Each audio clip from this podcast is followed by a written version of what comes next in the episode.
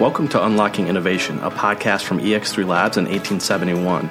We'll be talking to leaders in innovation about what keeps them ahead of the curve in today's atmosphere of rapid change and how they cultivate a culture of innovation within their organizations.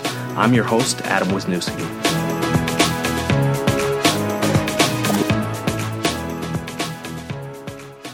Today's guest is Shaylin Otakor of Northern Trust. Over its 127 years in business, Northern Trust has been a figure of stability for its clients. The company's assets actually grew during the Great Depression. During the financial crisis of the late 2000s, Northern Trust was one of two companies to not lower its dividend. This doesn't mean, however, that it's not an innovative company. In fact, Northern Trust was one of the first to introduce fully automated financials. This year, it was also named the best private bank for use of technology in North America by the Financial Times Group. Shaylin began her career with Northern Trust in 1996 as a high school intern. 22 years later, she's now a senior vice president and global business strategy specialist. Thanks for being here, Shaylin. Can you give listeners some insight into your career journey, uh, specifically with banking, and, and, how you got from where you started to um, where you are today? Absolutely. Thank you, Adam, for having me here today, and Haley for inviting me. I'm really enjoying um, the time here at 1871. It's a nice break from the corporate. Uh, scene at Northern, within um, the LaSalle Street Center. Um, so I would say, so Northern Trust, like you said, I've been there since 1996. Uh, I started as a high school intern when I was five. Uh, um, when I started at Northern Trust, I was um, obviously just starting on the administrative assistant um, kind of field, but I've always worked under our Global Fund Services umbrella. So I've been an accounting analyst and a senior portfolio accounting analyst, striking NAVs for 401k daily portfolios um, and other investment portfolios for our clients. I then moved into a team leader position around the time that we acquired Barings Asset Management in London. Back in 2004, four, I believe it was, into 2004. Um, so I was selected to relocate to London in 2005 to help with the acquisition. So I went over as a corporate trainer, um, training the new employees that we acquired at Barings Asset Management um, on our accounting platforms, our technology applications, um, also helping to migrate the new accounts over to our platform. So I worked out of London for about a year and a half, um, pre economic crisis. I enjoyed the time over there. It was a great culture. So on my return back from London, I um, worked within our hedge fund accounting um, department, and a lot, a big part of my role at the time was bridging the gap between technology and our business side um, financial services, our accounting portfolio analysts, um, helping to automate tools manually using Excel macros. Um, I have a minor in comp- computer science from DePaul University, uh, majored in international project management. So I've always been interested in the kind of the multicultural components of a global business business. So, with my minor in computer science, I learned how to program in Java. And right away, since I was going to school part time and working at Northern Trust full time, I wanted to apply it right away the next day. Right. So, I came to work and I learned how to um, hardcore Excel, hard code Excel macros with Java and that was just the cutting edge thing at the time. yeah. yeah. so I was able to um, help automate a lot of manual process. So I became known as the macro girl, and I would just build macro after macro after macro um, to do anything from calculating foreign exchange um, trades to reconciling cash balances, um, etc. So after that, um, obviously I hit the wall with building macros and wanted to expand my career outside of just operations and tech technology. So I transitioned over to our client servicing um, side of the business within our corporate and institutional business segment, and I um, started working on um, for nonprofit clients and public fund client segments. Um, I was still the program manager at the time, so I've always been under the kind of project management, program management banner. And I did, once again, a variety of different um, initiatives and projects related to kind of automating manual processes or streamlining business development, things of that nature. So I worked on the client segment side um, in the public fund segment for a couple of years before my um, senior head at the time was selected by our CEO to launch our corporate social responsibility program. Um, so he chose her, Connie Lindsey, um, who's head of our corporate social responsibility practice right now. And she asked me, Hey, I need a project manager. What do you think about this? Um, so at the time, it was post the economic crisis where banks were rated lower than oil companies. and we all sat around and said, okay, what does this look like? Um, everyone's doing this corporate citizenship. What is this supposed to look like? So we had to define the E and the S and the G and what that meant for us and um, how we wanted to um, help the external um, industry and community understand where Northern Trust sat within these components. And corporate social responsibility is interesting. I kind of consider it kind of more of smart marketing. So it's telling the industry what we do besides make money. How do we treat our employees? How do we treat our clients? What do we stand for? And then also being able to back that up with audited information. So it wasn't just putting it out there, hey, we train our employees, but making sure that we had a Deloitte and Touche who could come behind us and give their um, confirmation of the information we distributed. So through that, um, I worked in our corporate social responsibility segment for about three years, published a couple annual reports. Uh, I finished my bachelor's at DePaul. I finished my MBA at the University of Chicago Booth. And then I said, hey, I want to go back to London. I had so much fun the first time. and I wanted to go back to London. Um, so through some internal networking, I um, obtained another program management role in our fund servicing product development segment and relocated back to London at the end of 2012, where I worked for another three years. Um, and at the time I moved over, all the uh, post economic crisis regulations were rolling out. So everyone was issuing the Dodd Franks and the AIFMDs and all the different regulations that the banks had to adhere to. So um, in moving back to London, I actually took on a role um, implementing some of that regulation across our business segments there. Um, so that was a little painful, a little traumatic. but after we um, overcame that, had great successful implementations. I will say that. Um, I I continue to work in our transfer agency segment, um, doing IT upgrades, infrastructure upgrades, software applications, things of that nature, client onboardings, and a whole slew of different projects and programs. I then returned back from um, London at the end of I want to say 2015, and then assumed a role as a relationship manager in our global fund services segment. So, working with hedge fund managers, fund managers um, on um, their products and services for their investors. So, within our fund services segment, we sell pro- sell operations and technologies that help fund managers run their core business. So, working with those clients, um, a book of clients uh, based out of New York and Canada um, and I did that role for about probably two years. Um, and on the side, I have always been actively engaged in kind of diversity and inclusion initiatives within our company at um, Chicago Booth as well. And um, I was tapped for this role that I'm currently in. Um, been in this role for about a year now. So I am a uh, global business strategy specialist, um, focused on leading our workforce strategy. So I sit within our corporate and institutional business segment, um, which is one of four business units at Northern Trust. So we have a wealth business unit, institutional, asset management, and then we have kind of our operations and technology. So our corporate and institutional is about half the company, so 9,600 employees spread across probably about 20 countries. Um, and my role composes of diversity and inclusion, so the diversification of the workforce, employee engagement, how we're retaining employees, engaging them. You know, I call it the fun category. uh, talent management, so recruiting, sourcing, developing. I also focus on location strategy. So where our partners, we call them partners because Northern Trust focuses on our employees first and then hoping, you know, of course, the employees focus on our clients, which is the top of the house. Um, so um, work is focus on location strategy, which um, denotes where we're placing partners around the globe. Um, we want a 24/7 operating model. And then the last component, of course, is digital technology and how partners are are interacting with one another and with our clients. So, how are we coming into the future and developing a workplace of the future so that we have um, the top process optimization? Productivity tools, how we're seeing, we're talking to one another, etc.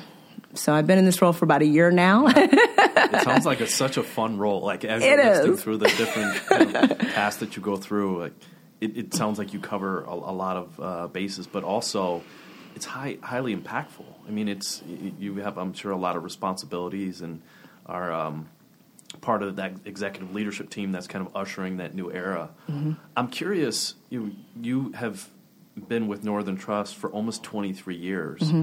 What drew you to the banking industry in the first place? Was there something specific? Mm-hmm. Um, were you influenced in a specific way out of out of school? You know, it's funny. So first, I'll tap on the impactful. Um, when um, I was discussing this role with the president of our business unit, Pete Cherecwich, and he just became president of our um, institutional segment about a year ago. When I around the time I uh, took this role, um, where I would say a year before I took this role, and um, you know that was the one thing he sold me on. He said you can have a lot of impact at the company, yeah. and I thought, okay, well, there's there, there's a word you don't hear often, uh, especially in a large corporation. Um, but what I think attracted me to Northern Trust, um, I will be candid. Uh, I was a high school intern, so I was always involved in more kind of computer technology, business admin. I got an internship at Northern Trust, and you know, in the beginning, I always told people I have a really successful career in industry. I'm not sure if I want to stay in. it's like financial service was never um, my top career pick. Um, if you could believe it or not, I wanted to be a doctor until I saw blood and almost fainted. And then I realized that wasn't the route for me.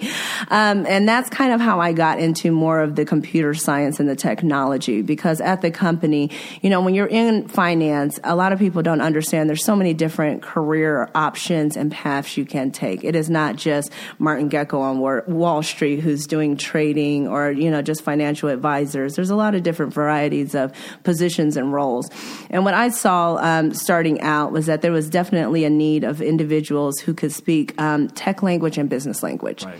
Yeah. You know, you have your business leaders who know their accounting portfolios, their subject matter, their domain experts, but they're not tech savvy. And then you have your tech savvy, your IT leaders who know the architecture, the infrastructure, the programming, but they don't understand the impact to the business. That's right. Exactly. Um, so starting out, I wanted to find a niche role that would keep me valuable that would have um, that I would be able to own the space and always um, kind of be able to excel in my career and have something that was flexible too. So that's kind of how I um, morphed into the hybrid kind of finance technology, got my minor in computer science, and then rolled into the project management space. I've stayed at Northern Trust all these years um, because I really like the work life balance. I like to focus on our employees. We are not the type of company that um, you know expects the 80 hour work weeks. Um, we don't expect you to put the company first. We want you to put yourself first and your family first. And so one of our taglines is you know focus on what matters. and you know we have a lot of different benefits and. Um, all the senior managers they have open door policies. And after some years you, you build relationships sure. you know? So right now when i go to work i don't feel that i'm just working for my president of the business unit or the executive managers. You know they're much more laid back casual open door friendly. They're open to your ideas. Um, and it's not easy to start over um, from scratch in a company and build this all over again once you have those relationships established. So that's the one thing that i think has kept me at northern trust even after I graduated from Booth. And it's interesting because as you're saying that, I think some of the listeners are probably saying, well, especially maybe the younger listeners, isn't that pretty typical of most companies? The reality is it isn't. It isn't. Especially no. for a 127 year old company, right? There's a lot of absolutely kind of historical kind of processes and standard operating procedures, and even everything mm-hmm. from the procedural things to the way the office is set up maybe not be a, as as conforming to collaboration and open door policies, et cetera. So. No, it's an, and it's amazing. Even our CEO, um, Rick, who just um, retired, and Mike, um, I think at a certain point in time, we had to tell them to stop meeting with so many employees because their door is always open. They're always willing to meet with you. And after a while, I think we had to say, okay, you, you can't meet with everyone. Sure, um, but no, it is great to have that direct line to senior management, especially now with the changing um, demographics and the generational influences to be able to come in and say, Hey, I have this idea. Can I pitch it to you? And to have them say, Yeah, set up time and let me hear your ideas and go talk to this person. Um, it goes a long way. So one of the, the responsibilities you have is around digital technology and, and mm-hmm. emerging technology specifically. So talk to me about how Northern Trust thinks about kind of emerging technologies and everything from internal kind of processes and how technology is being used. Maybe some examples of how you've used it creatively, uh, and ways that you've used it to kind of enhance customer experience. Yeah, I would say from our development perspective, we always look at the customer experience, the human element of it, the human design. Um, so we partner with clients um, on developing technology. It's not a case of we developed it in house and we push it out. Um, it's a lot of research. It's a lot of input. Um, our clients are like our, our employees. There's a partnership across the board. So um, that's kind of our focus there. We have obviously external collaborations. You know, IBM is a prime example where we partner with them to implement blockchain technology in our private equity sector, for example, to help with some of the um, onboarding and other documentation aspects of kind of launching um, the private equity funds. Um, and I won't go into too much detail there, but there's a lot of material on it um, that we could share later on on our website around it. But we like to partner externally with the different software technology firms. We just started um, partnering with Bex on a um, on foreign exchange, um, Paralux on some software implementations for our front office solutions. So for us, it's more of a collaborative perspective. Um, we're implementing more agile teams. So the blockchain technology with IBM, I think they developed that in within six months. I love it. I know. yeah. yeah. And one of the things that I just want the listeners to understand, because you said two very important things partnering with clients, mm-hmm. and, and, that was actually the first time we've ever, I think recorded the podcast.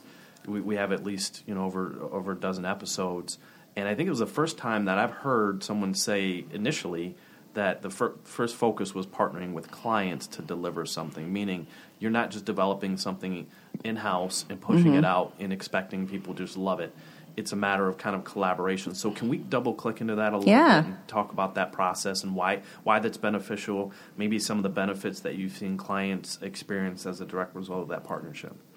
Um, right. So uh, it, it's a bit difficult because we're a big company. Um, so when we talk clients, there's so many different client segments, right? Um, so when you talk about the award we received, that was in our wealth management segment, and they implemented a uh, new platform. It was a goals powered solution platform, and I had to get the name right. It's not my segment, so um, I can't go into too much detail there. But it was basically bringing. You want to bring more um, cloud enabled kind of mobile technology to your customers at this point in time. Um, it's expected. Our clients are not shy, and um, we're always open to hear. So we have in person brainstorming sessions, not just you know push out a survey, get feedback, and go. You know, we do the in person brainstorming sessions. We sit down and talk about what's the new trends in the industry, what would they like to see. Our clients meet amongst themselves, you know, without us, and they come back and say, "Hey, this is what we would like to see," and we're always looking to um, adapt adapt to what they would like to see and what their pain points are. Um, so that's kind of our approach. Um, you know, it's never a, aspect of what can and can't be done. it's what needs to be done. Um, so that would be one. Um, so that's where the the award came in on the wealth management side. On the institutional side, um, we're also pushing out new technology to make it, um, I guess you could say, more global and mobile, is what I like to call it. Um, so, once again, more cloud based, more mobile device access, uh, more on the go access. You know, people are well past the whole um, paper statements in the mail or even just calling 1 800 number. Um, they want to be able to access their accounts, their information, their portfolio performance, whatever the case may be, on the fly um, from any device at any time. So one of the things around technology, especially related to the the, the partnership, because you also mentioned external partnerships in, in some mm-hmm. of the mm-hmm. companies that are even helping implement some of these uh, internal tools that you're using. Um, one of the things I know the listeners have have often give us uh, given us feedback on was specifically related to you know how do how does a large organization go about thinking through external partnerships? Sometimes large companies have a difficult time with that because mm-hmm. everything's built internally, not just from a, a standpoint of, um, I guess, I want to say, um, uh, not necessarily compliance and privacy, but more on the side of we want to make sure that everything's built in house so that you know we're controlling everything. Talk to me a little bit about the, the partnership piece and, and why you feel that's important from, from an external partner perspective. Absolutely. Um, so yeah, there's a lot built in house. Um, you know, buy it or buy it or build it is the way um, that's been held. Um, the external partnerships are good because when you're a large corporation, like you said, that's been in the business 127 years, um, regardless of the company or firm, you can stand to get a little outdated or um, set in your ways. so the external partnerships bring in that breath of fresh air so to speak. Um, new innovation, new technology, things we haven't been thinking about. What are the new hot trends in the industry? Um, you want to start off small, do little pilot sessions, um, find one business case, one business solution, bring together a small agile team and work through it. You know, that was the blockchain kind of rollout. Um, small group of individuals tackling that um, technology in one component of the business through an agile cycle. Six months later, here we are with the solution, and we have a way forward to expanding that and making it scalable. Um, so that's kind of the mentality thought process there. Um, there are a lot of external vendors um, who are looking to partner. Um, there's a lot to um, weed through. So there's definitely a very intricate vetting system um, that goes through the process of multiple committees and other business case reviews. Should, Yeah, so it's, it, I would say it's not easy. Um, I would say um, to get to the conclusion of who who we're partnering with. Um, but it's always making sure that they're bringing a component to our business um, that is scalable and something our customers have been asking for. Um, how do we get this to market as quickly as possible, and how are they able to plug into our ecosystem, our technology, and how is that relationship going to help benefit us as quickly as possible? Yeah. Fantastic. One of the things I know, especially on the partnership side, it's hard for larger companies and larger organizations to acknowledge that they, they need help with certain things, especially that yeah. that's not their internal expertise. Yeah. Uh, in some cases, because you get so large to a point, why can't we just build it in house? But mm-hmm. there, there's actually some practical reasons why it makes sense to potentially outsource some stuff. Um, in addition to forming more of a stronger partnership with some uh, some vendors. Um, yeah, absolutely. I think a lot of the developments just work much better when you integrate teams when you have a few of their guys working with a few of our guys, be it at their house or their our house. You know, IBM has a good um, center right down the street from our headquarters um, here in Chicago. Uh, we were over there not too long ago, um, talking to them about a uh, different application kind of build out, and it was funny as we're talking to them about one thing. There's a team of 50 of our people in the next room working on a different program. so they're in there, you know, whiteboarding and brainstorming with one another. But it does. It just brings um, it brings the innovation in house to a corporation who um, to any large company that is um, has walls that are hard to penetrate. Um, with a different type of um, talent that you may not be able to um, easily find on the streets. So I want to talk a, a, little bit about shift gears and talk a little bit about emerging tech. I know you mm-hmm. had a minor in CS and, and you mentioned uh, a little bit earlier about blockchain. I'm curious what you think are going to be some of the most impactful technologies that, that are going to affect your industry. Yeah. Um, so I know, yeah, I hear the blockchain uh, discussion. I think everyone at our company probably has a different perspective on this or how impactful it would be or how quickly. Um, my personal um, opinion of it is that it is a very helpful technology um, that does have some benefits, but the widespread kind of implementation um, will take some time. I think this just probably just comes from my IT project manager hat and knowing how long it takes to simply upgrade a basic software system you know, 12 months, couple million dollars for something that's existing. Um, when you're talking about upending a massive legacy system, you're talking parallels, risk management. It's a large scope of work. Um, so finding places where blockchain technology can be implemented quickly easily new spaces um, is kind of the key there. Um, the more larger scale that people sometimes talk about i think it is um, still some time away.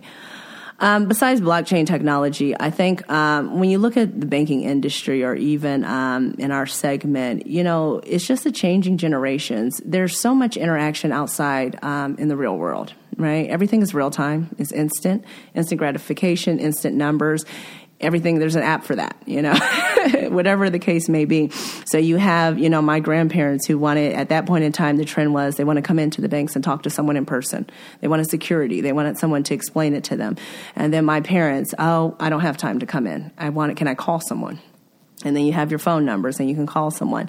Then my generation comes along and we're like, God, do we have to sit on the phone? Can I just get on the computer and chat with someone? can I get the window to chat? And now I have my sister's generation, millennial. They're like, God, I don't even want to do that. Like, can I just go to my app and sort it all out in a couple of minutes and go about my life? Um, so it's, it's getting to the point where it's how quickly can you solve a client's issue? how quickly, easily, and when you're talking about some of the financial products or services, how easily can you explain those if you're not doing it in person? Um, so I think my personal opinion is that going forward, it will be definitely a move towards kind of what we saw with our wealth management side is how do we develop mobile access tools that are, you know, cloud based, can be accessed anywhere from any device, and that are going to explain complicated terms or terminology in a very simple manner the, the app has to be very interactive. Give them an opportunity to talk to someone or chat with someone if they want, but give a more self service module. Um, I think, you know, I'm probably one of the more people that, hey, I don't want to talk to you. I don't want paper. I don't want to talk. I don't want to spend too much time on it. Just get to the point. Um, and how do we get more applications that are able to provide that to customers? I think will be the way of the future. Um, let me think. What else? Um, I think for the most part, those two. Um, you know, I saw something around um, kind of ATM upgrades as well. So I thought that was an interesting component. Um, and I will say, it, you know, where will that see in the future? You know, how many people still go and withdraw cash at this point? Not many. uh, especially now that you have the Cash App, the Venmos, um, sharing cash um, virtually. So it will be interesting to see where the upgrades to some of the in person um, tools um, lead us in the future. I will also say that personally, I'm um, one of the things that I'm most concerned about is the security around all these new software technology and applications. We have seen some very large um, and um, very large and dedicated um, corporations or organizations that have been hacked, you know, in the past year or two. So I feel technology is moving faster than our security protocols, cybersecurity um, assessments, regardless the hackathon or how they approach it. Um, there's always better bad guys out there. So I think for me, one of the biggest concerns I have, and I think is one of the big things on the generational gap, is that you have um, the younger generation that's able to adapt to the new technology because they want the on the go. The older generation may be still a bit attached to the old ways because it brings more security. Um, I'm kind of in the middle, to be quite honest. There's certain tools like I love my online banking apps in my phone, but then I won't log into. I don't set up anything that allow it to automatically log in because I still have this inherent um, fear of the security of it right. because of what I've seen. Yeah. yeah. It's interesting, especially on the security side.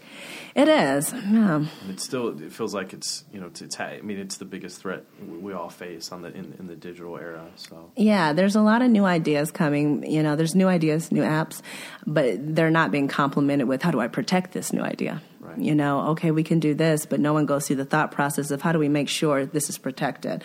Um, so we, you know, we have guidelines within our company of the tools you can use and how you can download, but um, with even us, we have such we have a stringent um, security protocol within our company, and we even test our own employees on a regular basis um, with phishing emails. So we'll phish our own employees to see who who's not paying attention. And there's nothing like clicking a link and getting a big old "Hey, you failed." guess who gets guess who gets no new training next week? and then after a while, you learn not to click any links. Right. So even the legitimate ones now that come across, right. it's it is um, kind of the internal joke. Whereas when a legitimate email does come across, they have to come behind it with, "This is a legitimate email. Please click the link, everyone," because now we're afraid to click anything inside. Right. But it is it's scary that we can still, you know, impact the entire company with one email, one person, and one link, and that's just still kind of scary to me. No. Absolutely. So if you had to close your eyes and say, what is the banking of the future going to look like, or financial services of the future in, in 2025, which ironically is not that far away. I know it's so scary. but uh, you know, what is what it, what are things going to look like in, in your estimation, either from a consumer customer experience side or technology enabled scenario? Yeah, I, I see it a all biometrics kind of security. You know, scan the eyeball, the fingerprint, touch. Um, I'm a little worried for the college kid that you know passes that out at a college party and someone uses their finger on their phone, because then you have that concern, or the parents that are asleep and the and the kid that comes and brings their phone and puts it under their finger. So you have a whole new slew issues there.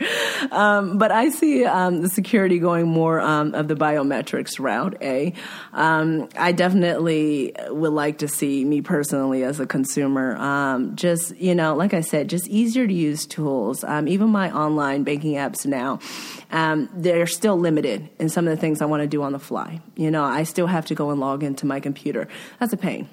I think if you're going to have it on the app to have any access um, finding way to implement the security provisions to allow me to have full access to all services the same way I do on a computer. Um, not everyone has a PC at home. You know, not everyone has access to a PC. So I think it's more just even an economic and um, developmental thing where those um, for maybe more underprivileged classes to have access to better banking because everyone has a mobile phone. Right. Yeah, that's the basic. Um, so I would like to see more, you know, walk in, you know, I wake up, you know, my paycheck goes directly to X or maybe even goes directly to all my bills. that would be nice if instead of the direct deposit to the bank and to all your bill payments to even see your check just go directly to all all your um your uh, utility bills and your rent payments and just to skip a step in the process. Um, I would like to see um, more um, analysis on my spending in a way that is a bit more intuitive.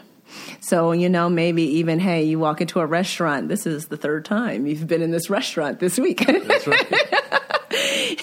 I, could use that too. Or, you know, your goal this month was to spend no more than 20% on clothes, and you're now at 19%. Right, exactly. so, um, you know, more interaction um, from my tools would be helpful as well. Yeah. yeah. It, it, it, seems like like that's a particularly strong pain point after the holidays where people, yeah. kind of, spend a lot of money. So, yeah. fantastic. So, there obviously are a lot of financial services companies in existence. Mm-hmm. How does Northern Trust think differently about serving customers and banking in general than everyone else? So, I'll toe the line and say I'm not going to say how everyone else really thinks about it. Um, I will say that Northern Trust, though, we are a very client centric company.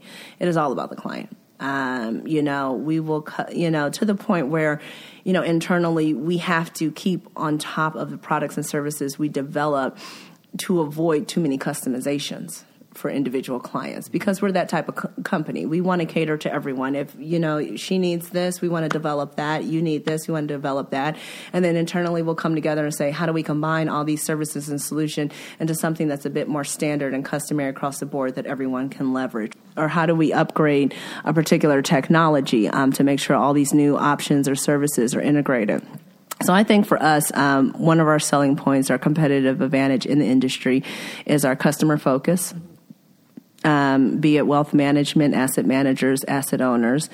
And underpinning that is our workforce focus. So, like I said, we call our employees partners. Um, it's all about you know making sure our employees are satisfied, they have the tools that they need, they're being listened to. Um, I feel respected at work. Like I said, one of my um, roles is around diversity and inclusion. And in the financial services industry, that's no small task. We're not exactly known um, broadly for the diversification of workforce, but um, our company, Northern Trust, we're doing great at it. Um, you know, we were number one in Forbes for diversity and inclusion in North America, so we're proud of that. Yeah, and you know, just trying to make sure our employees feel um, respected and welcome, and that they put that effort into servicing our clients in the, in the 22 years you've been at Northern Trust, what's the most important thing you've learned about your role as a leader in, creating innovation? Yeah, I will say that um, it's always the human element. Right? Um, so when we talk of operations, technology, um, any of what I would call more of the concrete, tangible, black and white items of any company, um, you know, I always say the work isn't hard; it's the people. not to not to say that people are difficult, but it is. Yeah, yeah. I'll say it for you. People are difficult.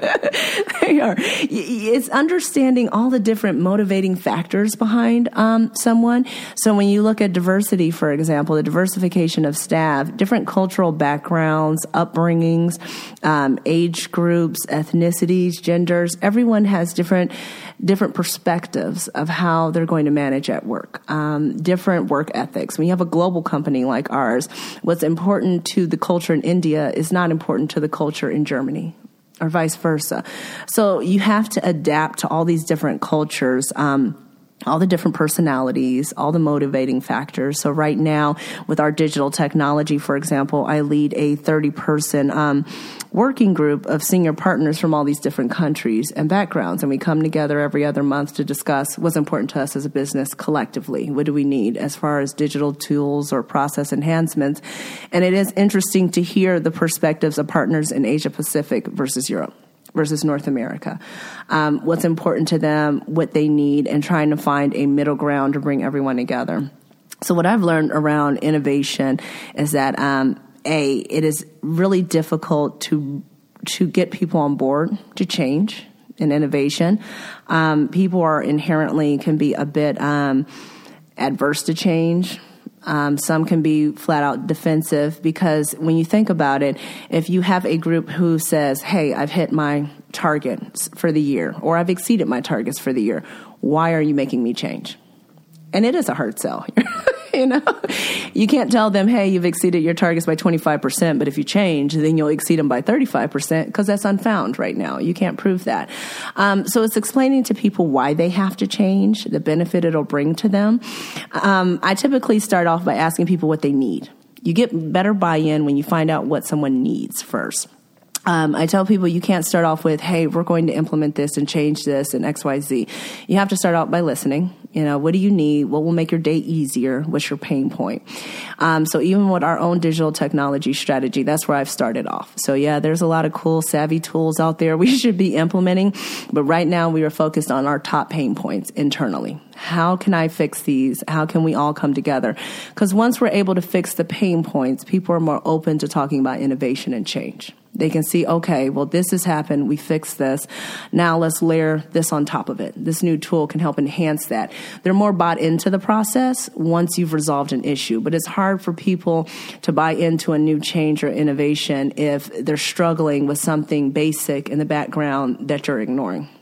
Um, so you have to listen. You have to address their pain points first. Um, get those on track for correction before you can bring in new innovation. And throughout the process, you have to bring them along every step of the way at no point in time can you have meetings um, without them. So they say, you know, we don't want to build this um, consensus by committee, for example. I disagree. I'm a big fan of bringing as many people together as possible. I want to hear everyone's opinion. get it out the get just get it out the way in the beginning. Everyone needs to voice their opinion. Once people are, have voiced their opinion, you have brought it into scope. The next conversation is that much easier. You don't have the well, I didn't get a chance to comment or I didn't get a chance to join this conversation. You have to bring them along every step of the way. I'm, li- I'm hearing kind of transparency and then yes. really listening. I mean, being yes. able to listen to that workforce and, and hear what their pain points are and helping to solve for some of those to get that buy-in. Yeah, you have to ask. It's just like with our clients. You know, we always ask, what solution are you trying to solve for? So if a client says, hey, I want this report that does X, Y, Z, we say, okay, we could build you that, but tell us what you're trying to solve. Right. Because that may not be the best report for you. Maybe we have something else better that you don't know. Um, so same thing internally. We say, you know, what's your, what are you trying to solve for? What's your problem? And then we work on it there internally in the business. We collaborate with our IT partners um, to see what solutions they suggest by explaining the business case to them. Um, and making sure everyone's on board with the um, issue at hand. And then I think from an innovation perspective, it's just it's just a smoother sailing after that. Yeah.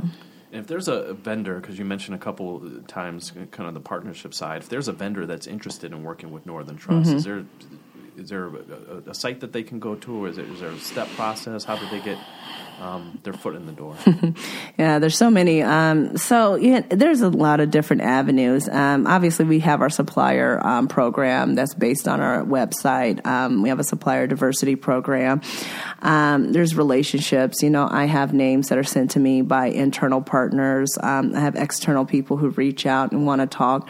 I think that we're always open to listening, discussing. You never know what's out there. I, I, I can't say anyone at our company would ever just close the door automatically. We're always open to a conversation. Um, how to get your foot in the door is a little bit more difficult. That's up to the vendor. yeah, it's up to the vendor. Um, finding out who the right person to reach out to to have that conversation could take a while. Um, but you know, in my role, I have um, meetings set up with vendors just to hear their products and services, how they could complement ours, how they could help address some issues we may be having.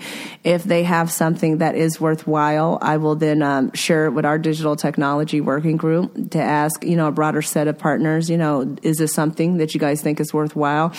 And we will come together to see how it fits. Um, there's always a review process to compare it to others why not? You know, there's the whole cost scale quality component that has to be vetted out.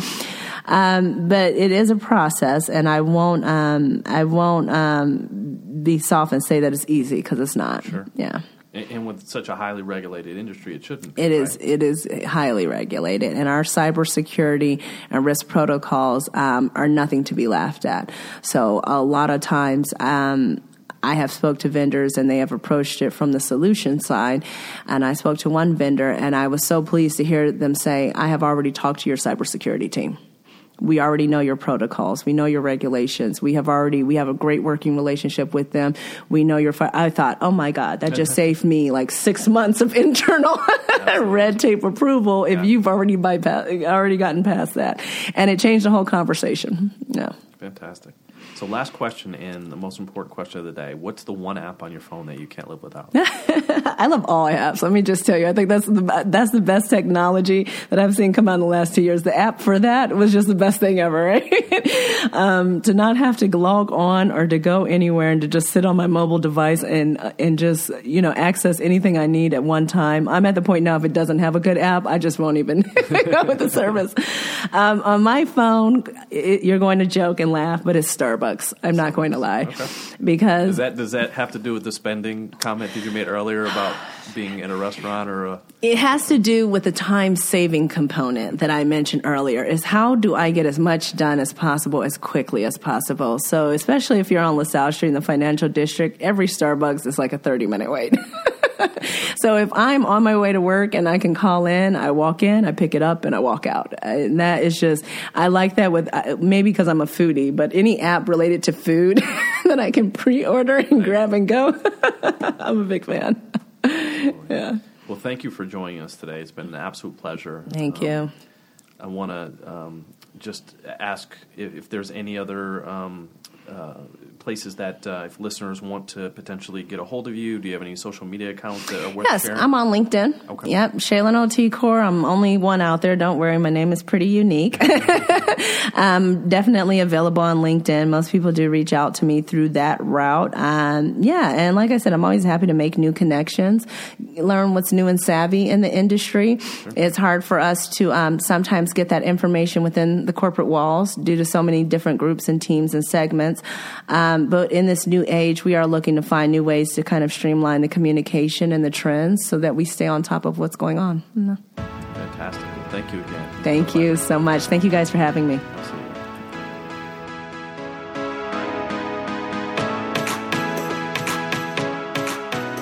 Remember to subscribe to Unlocking Innovation wherever you listen to podcasts and be sure to rate and review. To stay up to date with EX3 Labs news and events, follow us on social media. We're at EX3 Labs. See you next time.